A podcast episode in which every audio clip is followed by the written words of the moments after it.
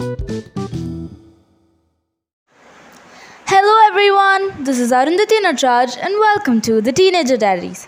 The topic that I've chosen for today is a very important topic sex education. And right now you're listening to my cat who's sleeping on my lap. Anyway, into the topic. Sex education is a broad term used to describe education about human sexual behavior. Now, these are a few questions that pop up in every teenager's mind. How do both bodies work differently? Why do we feel attracted to the opposite gender? Is it okay to feel that attraction?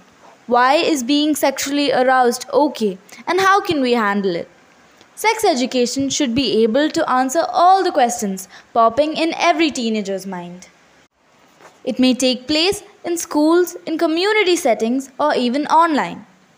In our country, in almost every educational institution, students are taught about good touch and bad touch. Rarely, they are also given a brief introduction to what menstruation is. But my question is that is this sufficient? I would say no, because the number of rapes happening in and around the country are increasing exponentially, and a huge part of the rapists are teenage boys, and a lot of the victims are children. With a good system of sex education, we will be able to narrow down the number of rapes happening, promote good sexual health and awareness of menstruation, etc. Everything starts at home. Parents need to speak openly about such topics to their children. They need to be able to openly discuss their opinions about these topics and they need to understand that it is part of life. If parents choose not to educate their children about sexual activity, the truth is that they might already know everything you're keeping from them. There are a million websites in which pornography is available. Everybody who chooses to watch it can do so with a gadget. The problem is not about watching porn. But the kids who do not have a proper education about sexual activities may misunderstand the whole concept to an extent that they might even think that it's okay to sexually harass people. To prevent the next generation from getting such horrible misconceptions, it is important that sex education is introduced in the curriculums of educational institutions.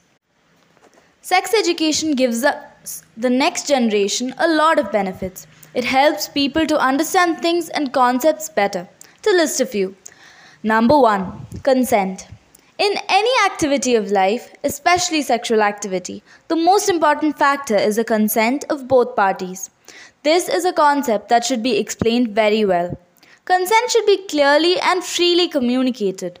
If a person does not give consent to sex, it means a strict and clear no. The same way, if a person does not clearly specify yes or no, that means a no too. If a person says yes but their body language says no, it means a no as well. Children need to be taught and made to understand the importance of consent and how to respect the choice of anybody at any situation. Above all, they should be taught how to say no. Number 2. The fact that a girl's or a boy's clothes by no means ask for sexual harassment.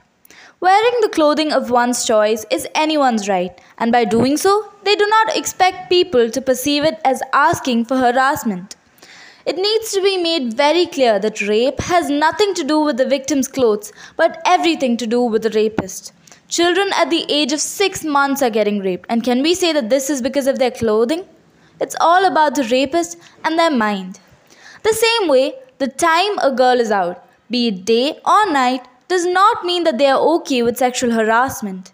Legally, there is no time of the day that is restricted to girls for going out.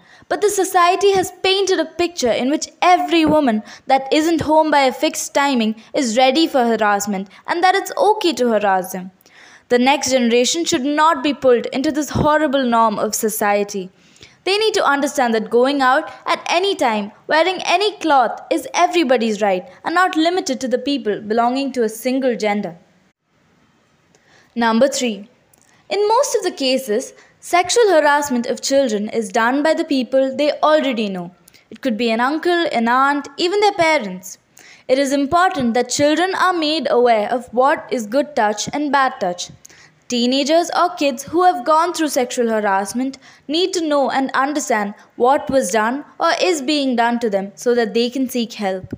They need to be taught that the harassment they went through was by no means their fault and the accused person should be removed from their lives permanently and immediately.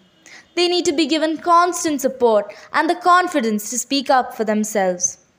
The fact that not only girls or women, both boys and men can also be sexually harassed and them coming out to seek help has to be normalized too. Considering the society we live in, it is essential for children to know about the different kinds of touching from a very young age. But as they grow, the possibility of them becoming the abuser in the future grows too, which is why they need to be taught more than just about the nature of touches. Number 4. The society always portrays or considers men to be creatures with no control over their emotions. Doesn't that mean that all men are pigs? We all know that that is not true. But when the society restricts girls from wearing the clothing of their choice, the one and only excuse they give is that it distracts boys and leads to rape or molestation. Boys listening to this might obviously feel that them not controlling their feelings is alright and that it was the victim's fault if anything ever happens. But how can we do this? I don't think every boy in the planet cannot control their feelings. If a woman does it, I don't think the society will ever say that he asked for it. Look at the clothes he was wearing. This stupid system needs to change now. Boys should not be told that it's okay to not be able to control their urges because they are men. Everybody has a right to safe and healthy lives, and no one deserves to get their lives ruined because of one person who wasn't raised right. Number 5. Rape defense. Rape defense is something different from normal self defense or martial arts. It teaches people about how to deal with any situation of sexual harassment. In the world that we are living in, I think this is one of the most important things that both girls and boys should know.